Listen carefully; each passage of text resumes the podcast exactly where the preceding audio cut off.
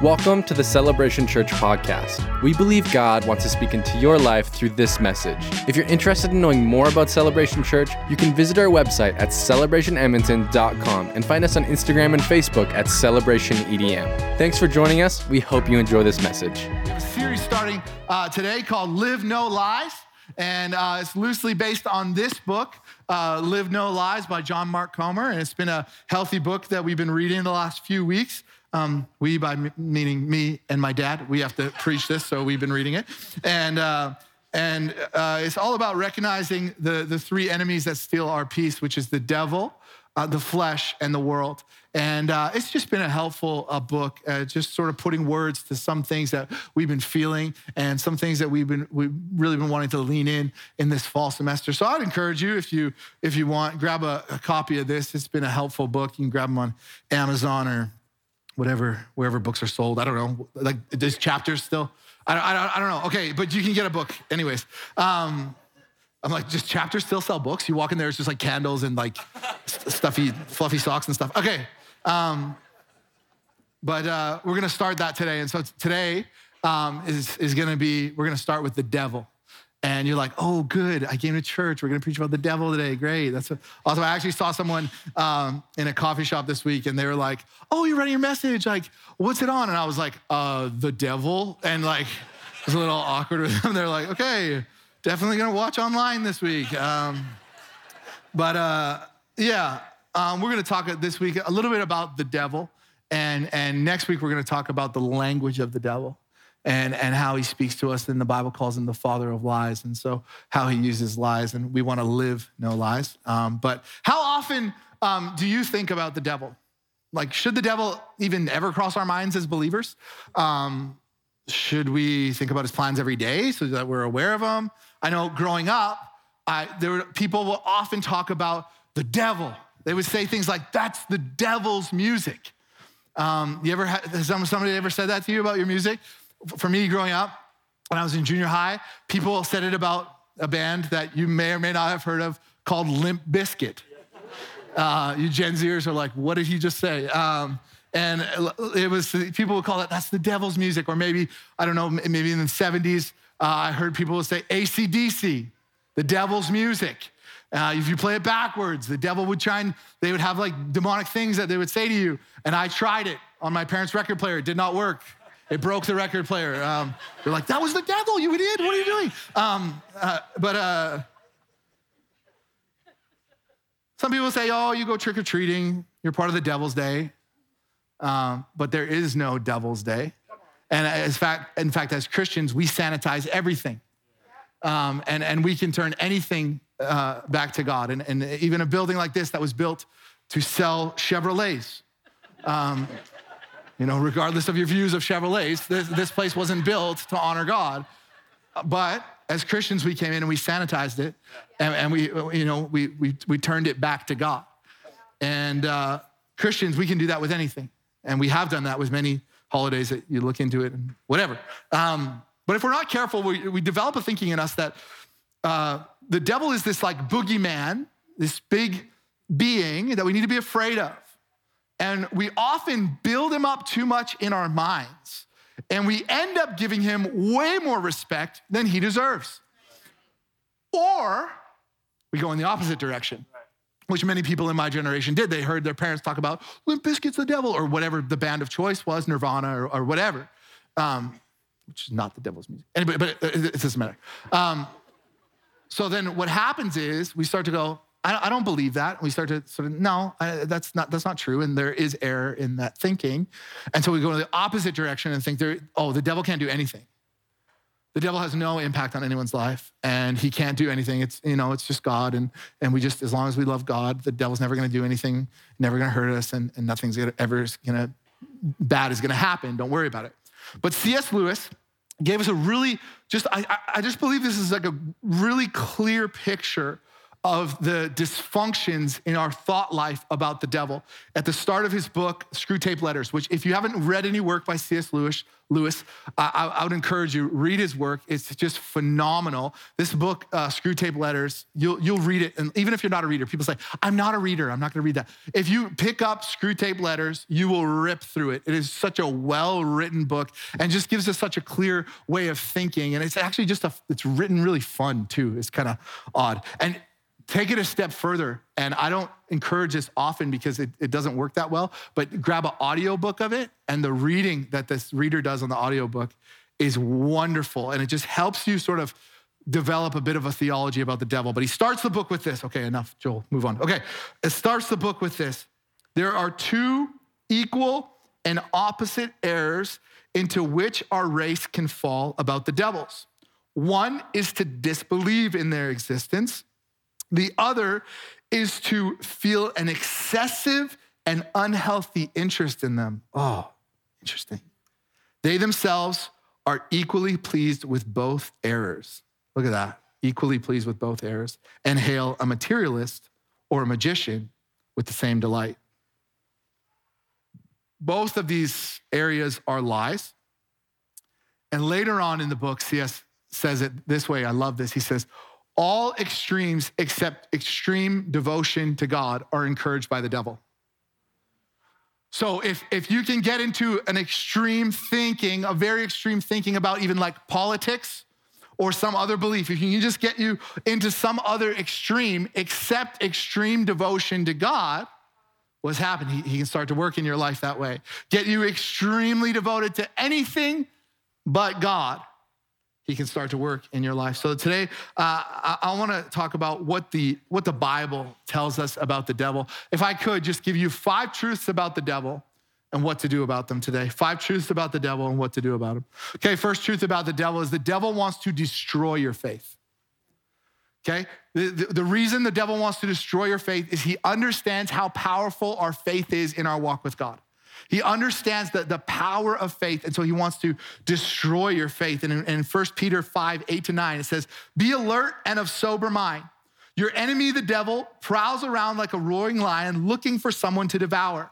Resist him. So, how do we resist him? Do we just, uh, Standing firm in the faith. That's how we resist them. Standing firm in the faith because you know the family of believers throughout the world is undergoing the same kind of sufferings. So uh, that, that wording is interesting. Someone to devour. And as CS mentions, the devil would love to have you think that uh, he can't, have you think that he can't harm you. Why? Because he's looking for someone to devour. And so if you think he can't hurt you, your defenses come down, and that's where he can start to have his way. And so then we'll go around with minimal pr- protection. But what, is, um, what does Peter tell us here? He says to be alert and of sober mind. Be alert and of sober mind. So pay attention. But he doesn't tell us to be afraid. He doesn't say, oh, fear the devil. He's this big, scary being. No, he just says, pay attention. Like, look at and just make sure you have your, your eyes open. You don't have to be afraid, but just be, could you just be on alert for it? The devil, it translated in the Greek, it translates to the word the slanderer. The slanderer. Oh, this is interesting. So we don't we don't want to be used by the devil. We, we want to be used by God. And so we got to know, okay, what does the devil do? What's, what's, what's his role? The devil will slander God to men or to women. The, the devil will slander God to you.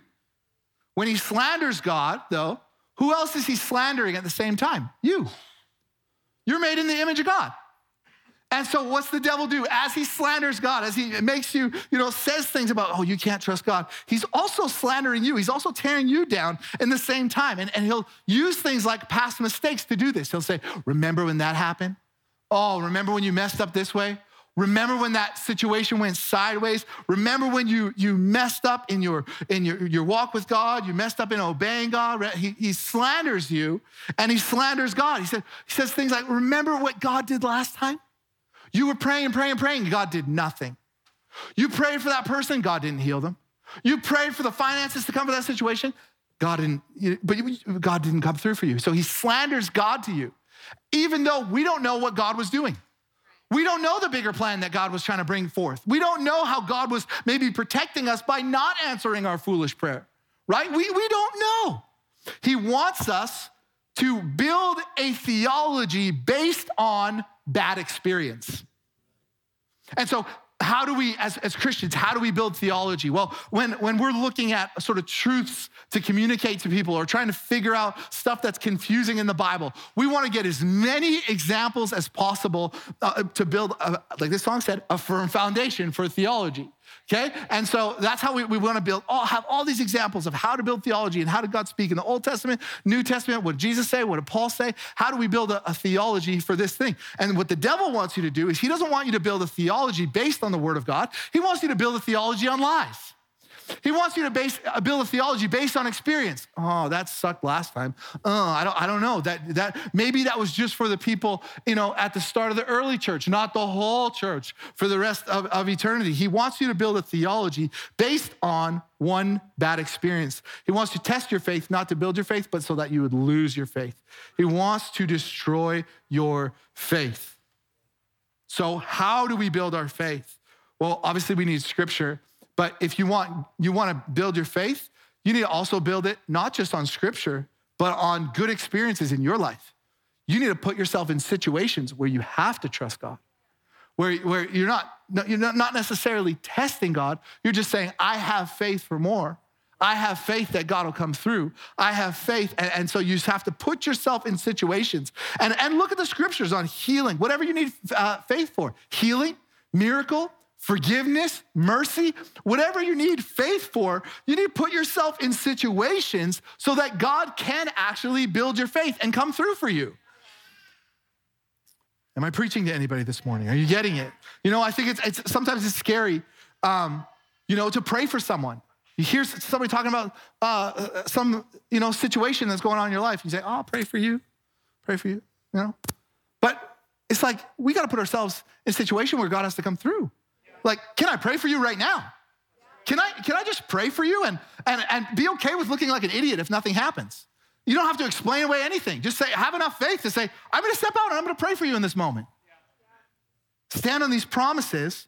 And when you stand on these promises and you start to take some risks like that, what happens is you'll start to have experiences.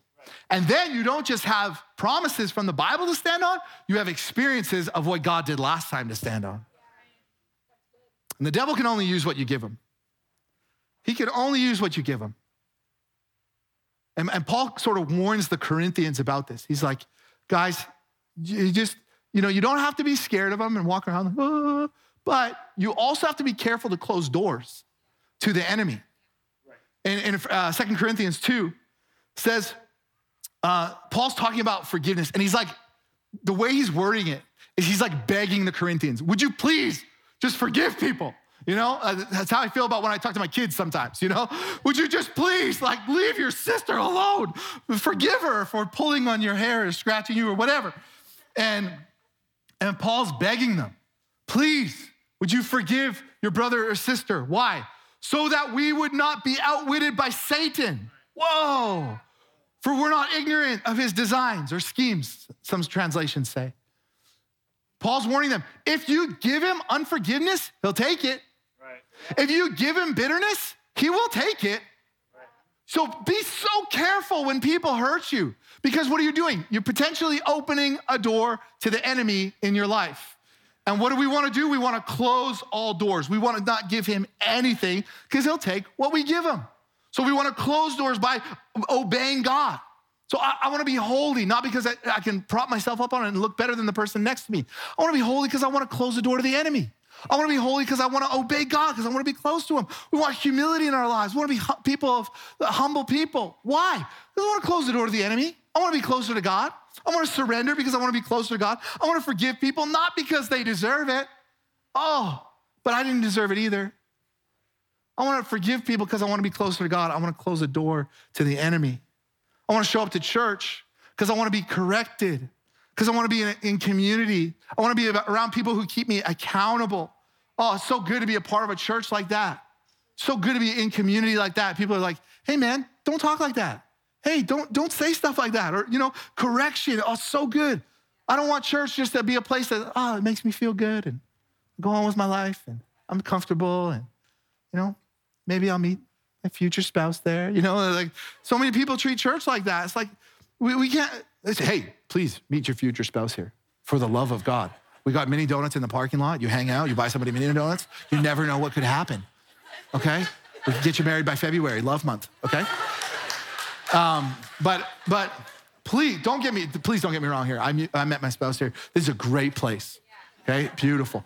People can hide stuff online that they can't hide in church. 13 year old profile picture. You know what I mean? Okay, sorry. Not, thir- not that they were 13 year olds. It was thir- from 13 years ago when they, any, sorry. Dear God, be with me. Get me on track.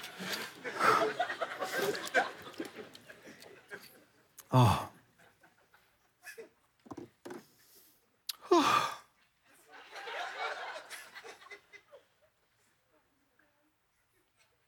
Okay. If you live a life with an open hand towards God, you don't even have to focus on closing all the doors to the enemy.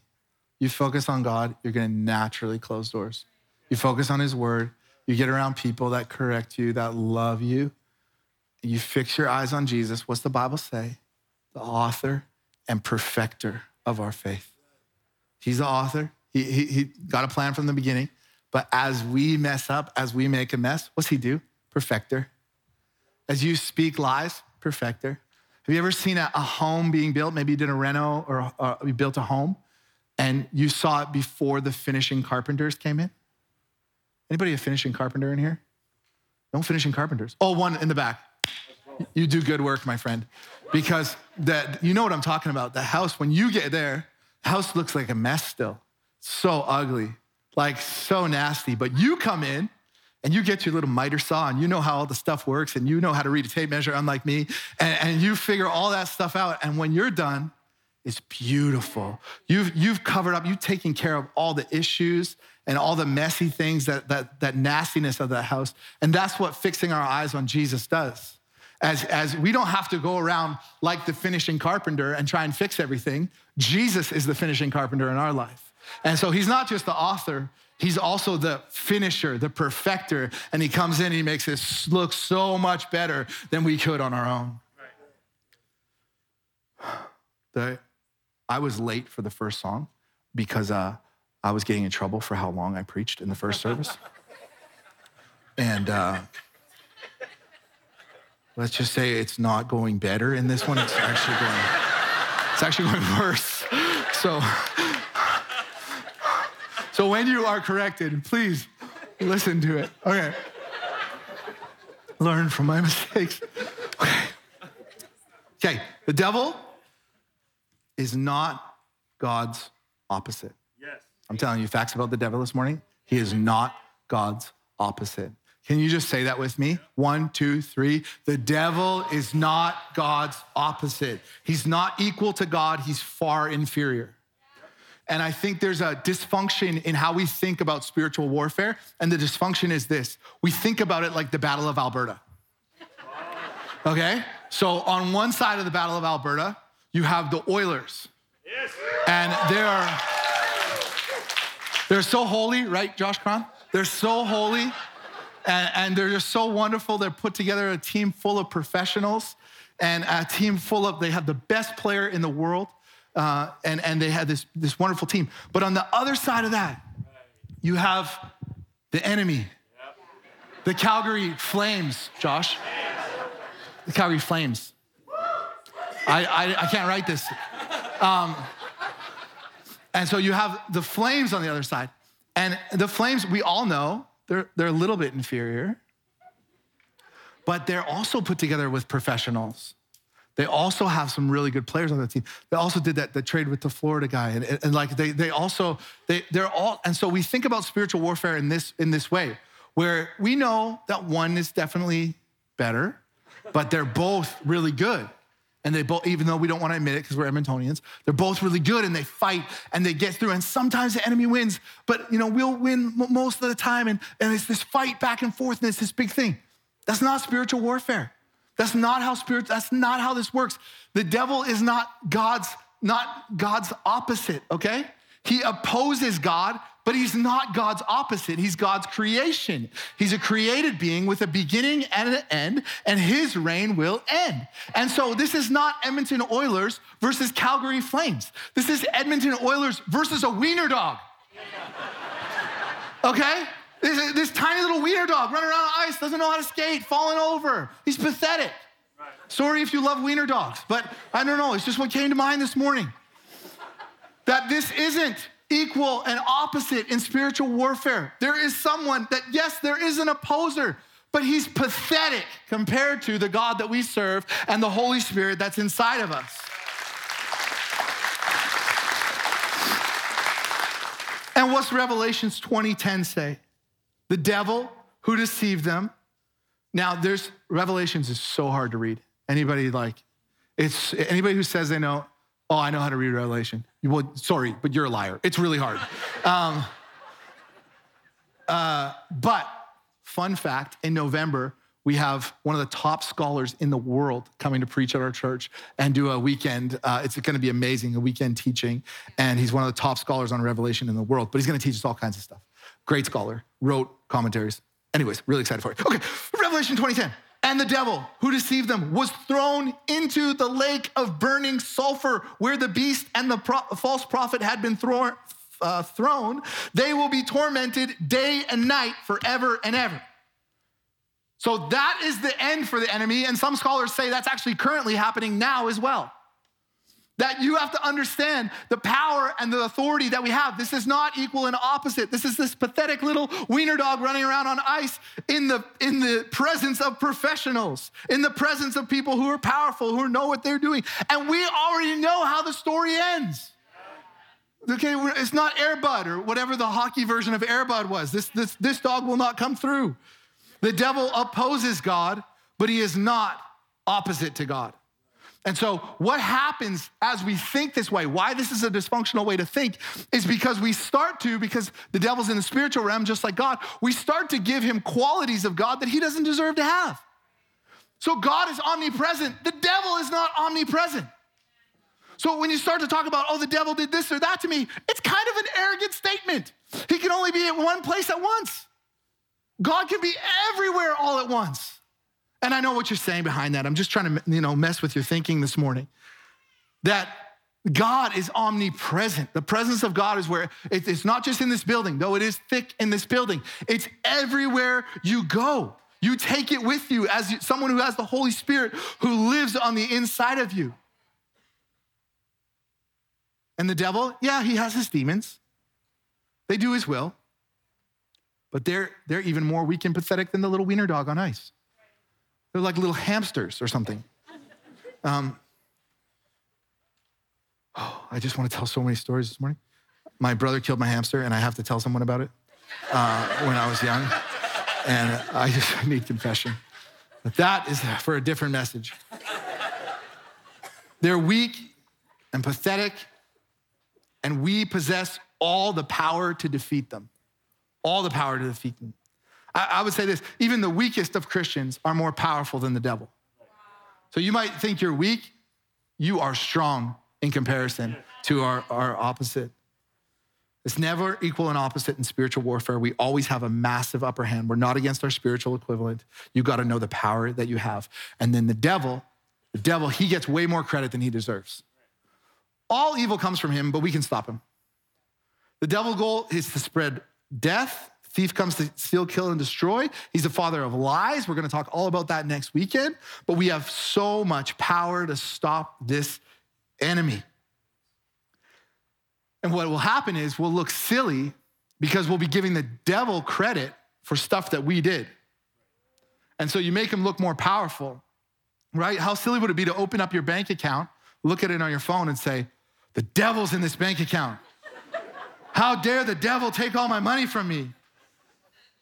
How silly would it be to, for, for you to blame the devil for your debt? No, you just need the fruit of the Spirit, self control. You need a budget. You have the power within you. You just got to tap into it. That overspending demon got a hold of me. I'm going to go to prayer after service. Stop giving the devil credit for your stupidity, whatever it might be. Don't build him up that way. Or this is another silly thing we do. We, we give the devil credit for coincidence. Oh, there's like a devil in my house. And, and sometimes there is. Sometimes there is. Sometimes there's, uh, uh, you know, there's, there's spiritual things that happen in houses. But again, if we get obsessed, if we go on the, on the wrong side of this, as C.S. Lewis warned, right? What happens is we're giving the devil credit for an old house. Your house creaks because it's old.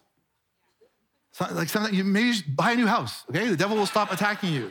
Or, like, or maybe you just need a new car. Or maybe you just need to take care, be a good steward of your car, right? We, we'll, we'll say, oh, I was on my way to somewhere and the devil, the devil broke down my car because he knew, he knew what I was up to. Well, you haven't changed oil in six years. Like, give me a break. Stop giving the devil credit. You're, you're giving him more credit than he deserves. You're building him up more than he deserves. It's just, don't do that. It's just silly. We're building a theology based on our own stupidity. Romans 5 3 says, Rejoice in our sufferings. It'll produce endurance, makes us better people when we suffer. Or James 1 2, consider it a pure joy when you face trials of any kind. Let God grow us, make us bigger people. Don't give the devil credit for it. Give God credit for it when he helps you through it. Yeah. So I would just say, as a, a wise thing to do, be very slow to give the devil credit. Obviously, he does stuff. Like we gotta, that we obviously he messes with people. There are very real things that happen. But if we're not careful, what are we doing? We're building up this big theology about the devil and how powerful he is and what he can do in our lives. When really he just doesn't have that much power. And I would say, parents, just be careful of how, how you talk about this stuff, because little ears are listening and they're building their own theology about it and, and just you just need veggie tales in their life, man. Like get some veggie tales, build their theology that way, um, not in, in this way. And even people who are around new believers, we have such a, a, important responsibility to help build a proper theology about the devil, not give him more credit than he deserves. And so last, last fact this morning, oh, how did I get this behind? It's because I keep stopping and going, how did I get this behind? Okay, the last thing this morning is the devil has a rebellious spirit. So if you want to know how he works, watch yourself when you start to have a rebellious spirit. Be careful about how you think about authority, how you think about your mom, your dad, even if they're, they're not believers, your boss. You start to get that into you. You start to, all of a sudden, you're going to be questioning all these leaders. Who I can think of another person who was questioning leaders, right? Rebellious spirit. Rebe- what, what did he do at the fall? He goes to Eve. Did, did God really say that? I don't know. Think you might know better. Look at how good it looks. Come on, did God really say that? He works by having you question God through your experience. Well, God says this, but you're feeling this way. I don't know. Did God really say that? Not because it doesn't line up with your feelings. That you know, the Bible's written a long time ago. Maybe there was just some misinterpretations in it. Oh, man, oh. He gets you to rebel against God. He gets you to rebel against authority. How does he do that? Let's come back to the start of the message. He wants to attack your faith. He wants you to have a lack of faith. All sin is rooted in lack of faith. Lack of faith is a uh, lack of faith in God that he'll supply your needs. A lack of faith that God really will do what he says he will do. And that's the way he continues to work today. Did God really say that? Will, will God actually do what he says he'll do? I don't, he didn't do it for this person, he didn't do it for that person. Did God really say that? You don't really believe that, do you? I just love how um, 2 Timothy 3:16 says all scripture is breathed out by God and profitable for teaching, for reproof, for correction. Oh, man. Open your, uh, sometimes people are like, I'm going through a dry season. Stop looking at Psalms to be like inspired for your day. Like, oh, yes, God. Um, go, to, go somewhere and look for correction. Open your Bible and, and look for the, the correction. Ask the Holy Spirit, would you correct me in my wrong thinking? Would you, would you correct me in, in my in my ways that I've wandered away from you, just open this thing and look for correction, for training in righteousness, that the man of God may be complete, equipped for every good work. And when Paul says the man of God like that, what he means is one who must provide spiritual leadership for others, that we would be equipped. Sometimes we look at ourselves and we say, I'm not a leader. We all provide spiritual leadership to the people around us. And so, whether you might be the only Christian at your workplace, you might be the only Christian in your family, you might just be, you know, you might be just wandering around and, and you know, you're just the only person who's going to provide spiritual leadership in those moments. And Paul's saying the Bible has everything for you. That all scripture is God breathed or inspired by God. God's words were given through men, overseen by the Holy Spirit, and these things were written without error. In fact, some scholars even go as far as to say that the Holy Spirit was in control of the author's body as they wrote the scriptures. Wow. But the enemy will try and slander God to you, he'll sow unbelief, and we'll start to rely on things that we shouldn't rely on. But it's the scripture and the presence of God that we must rely on in the ways that we fight the enemy. I, I just want to give you quickly three minute, three, three things, three ways to fight him as we wrap up this message. Bible says he's the father of lies. So we need to walk in truth. Truth produces freedom. So what do you need? Community. Community is a great power to fight the devil. Why? Because we will speak bad about ourselves. But what we don't see is what everybody else sees.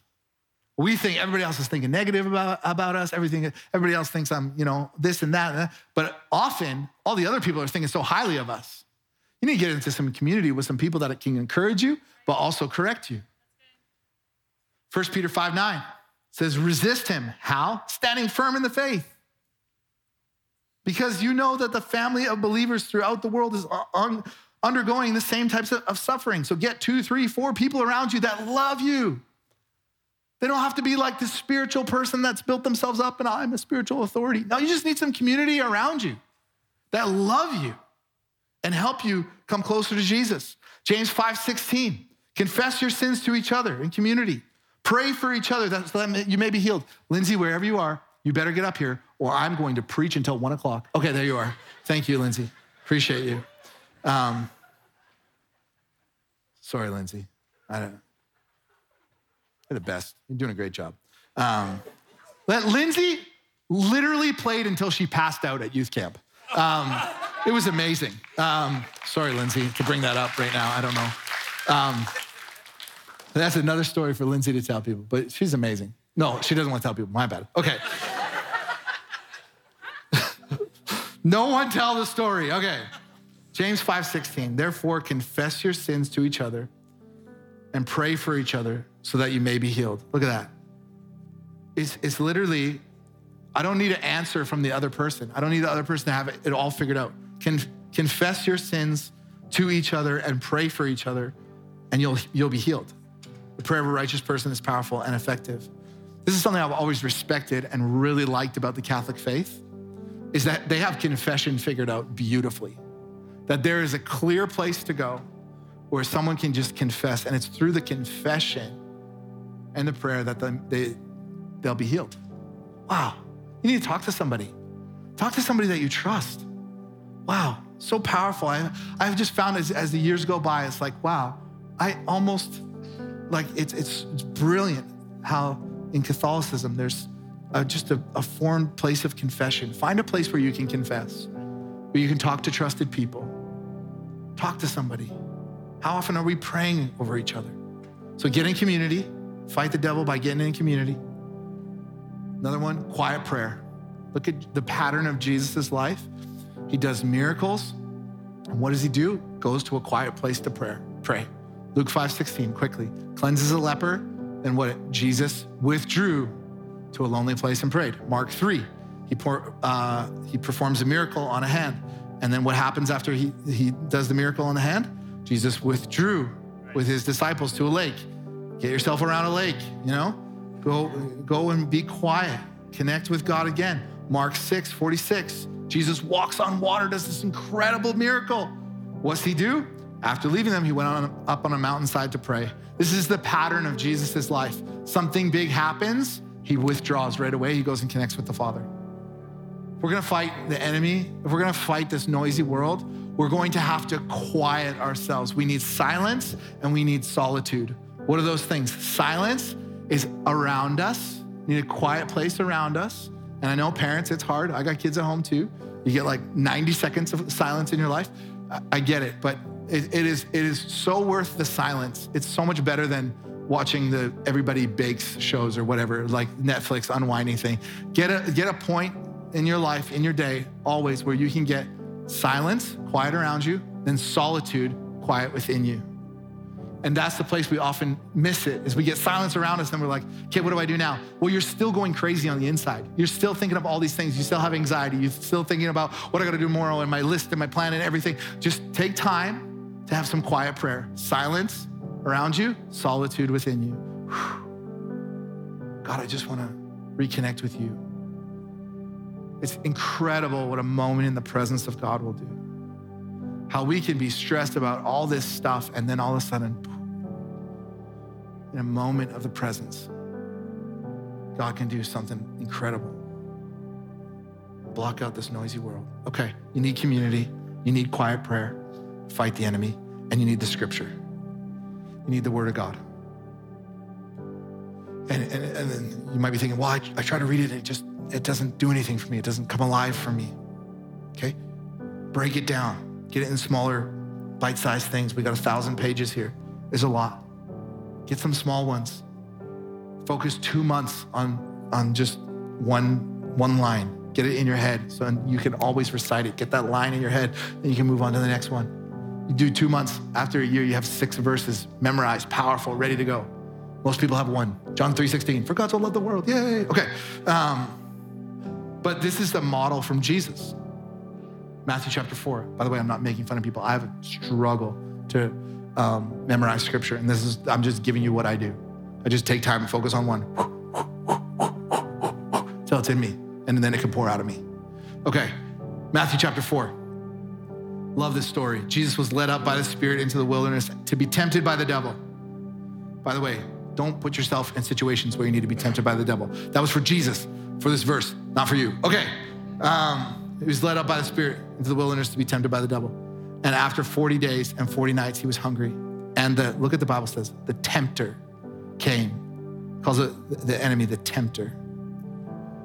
The tempter came and he said to him, If you are the Son of God, command these stoves, stones to become loaves of bread. But Jesus answered, Watch how he answers. Man shall not live on bread alone, but by the very word that comes from the mouth of God. Jesus has an opportunity to write some new scripture here.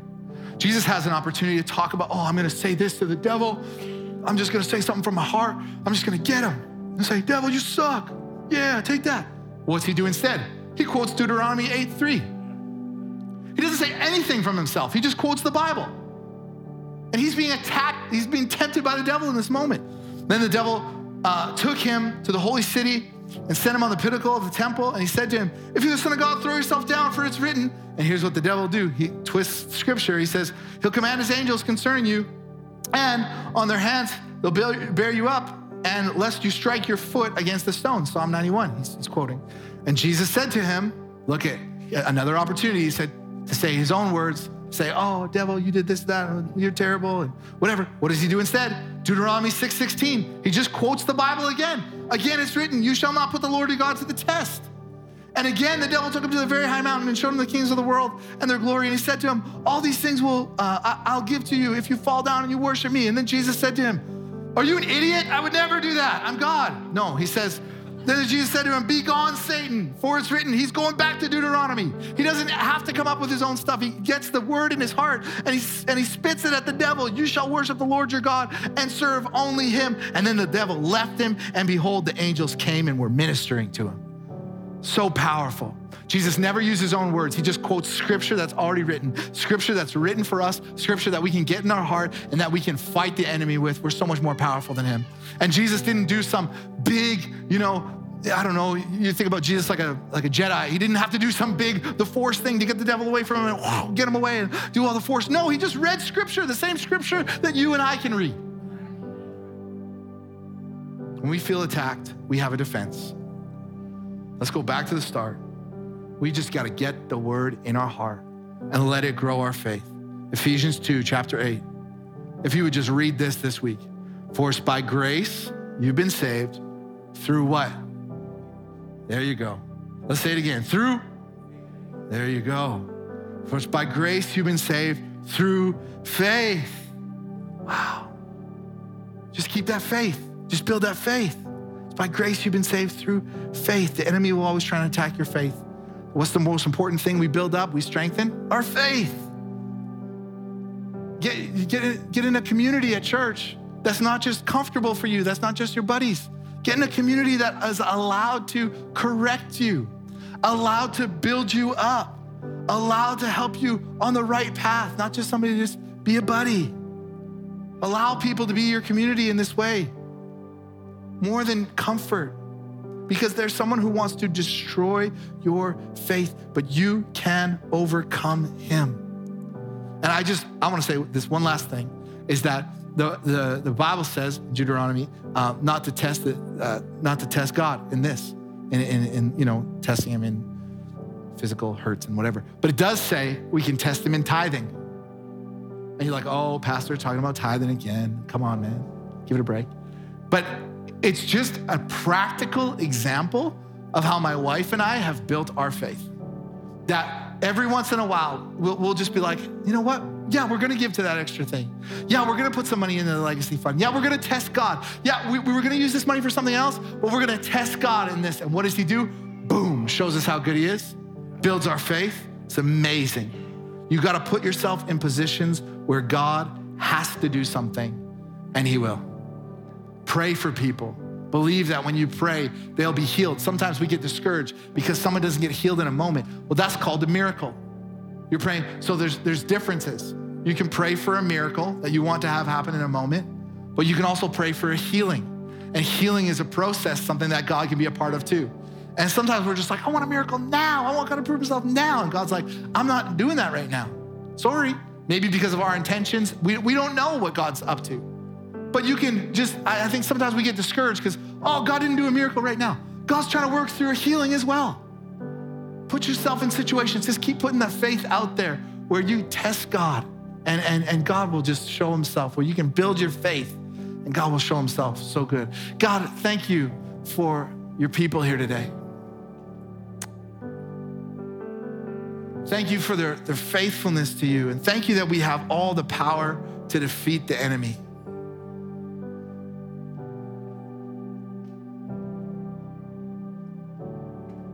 God, I pray that today you'd reveal to us where we have had a lack of faith. Actually, just feeling like there's some people that you know you've given into this idea of rebellion a little bit. You just don't trust people. And today, you need to ask God for forgiveness for you allowing yourself to let the enemy work in your life through rebellion. And we know that somebody, hmm, is feeling like somebody got hurt. There's still unforgiveness. And because that unforgiveness, it's led to rebellion. And we just ask, Holy Spirit, that you would come, guide us, come and comfort us. And we, we, we just ask that you help remove this from our lives, whoever that may be. But I just believe right now we just need to, that some of us have just, there's just no faith. Our walk with God has become, it actually has gotten to a side where it's all about the community. And there's not a, there's not moments to build faith. There isn't even faith there because there hasn't been the experience of seeing God do miracles, seeing God do what he says he's going to do in his word. And, and so there hasn't been much faith. If that's you, let's just take a moment. Just ask God. Ask God for forgiveness or ask God to reveal what's going on right now. Ask the Holy Spirit to just speak to you. I'll just give you a minute right now with God.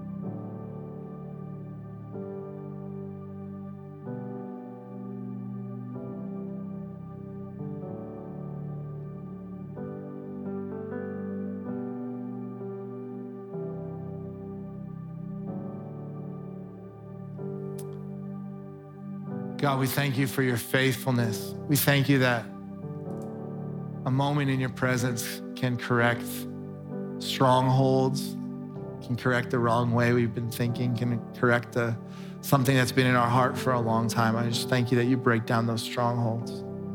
And we just welcome your Holy Spirit into our lives. We want to know you, we want to get close to you, and we know that as we obey, as we fix our eyes on you, we'll close doors to how the enemy's trying to work in our lives. Thank you, God. I want to pray for anyone who you know you've been you've been far from God. You haven't been uh, you haven't been following Him. You that you do believe in God, but you have maybe a lot of questions. Maybe you just you just feel still lost. I just want you to know God sent His Son Jesus to die for you, and it's by your act of faith that you get to accept his grace for your life. It's wonderful. And it, but it does take steps of faith. And today, I'm just going to give you an opportunity to pray a prayer of faith that God sent his son to pay for your sins, to cover you. And it says in his word, you believe in your heart and you confess with your mouth, you'll be saved. So that's what we're going to pray for today. I'm going to give you an opportunity with our heads bowed and our eyes closed. You know what? I'm going to keep my eyes closed even. Just shoot up your hand right now. One, two, three, if you're going to pray with me. Awesome. I just feel there's just, God's just moving. God's doing something. Just keep your hand up. If you didn't put your hand up yet and you, you want to pray this prayer with me, just put your hand up right now. And all across the room, let's keep our heads bowed, our eyes closed. And let's, as believers, let's pray this prayer with these people with their hands up. And you, if you got your hand up right now, just pray with me. You're making such an important decision, and you just got to repeat after me. And here we go in three, two, one. Jesus, thank you for coming to this earth, living a perfect life, and dying on the cross to pay for my sin. Today I ask that you come into my heart. From now on, I live for you. I believe that you are Lord and my Savior. In Jesus' name, amen. Come on, let's put our hands together for everybody who prayed that prayer today. Thanks for listening with us today. If you enjoyed it, check out more messages like this at celebrationedmonton.com or on the Celebration Church mobile app. If you'd like to partner with us financially, you can give on our website at celebrationedmonton.com. Come back next week to hear another great message.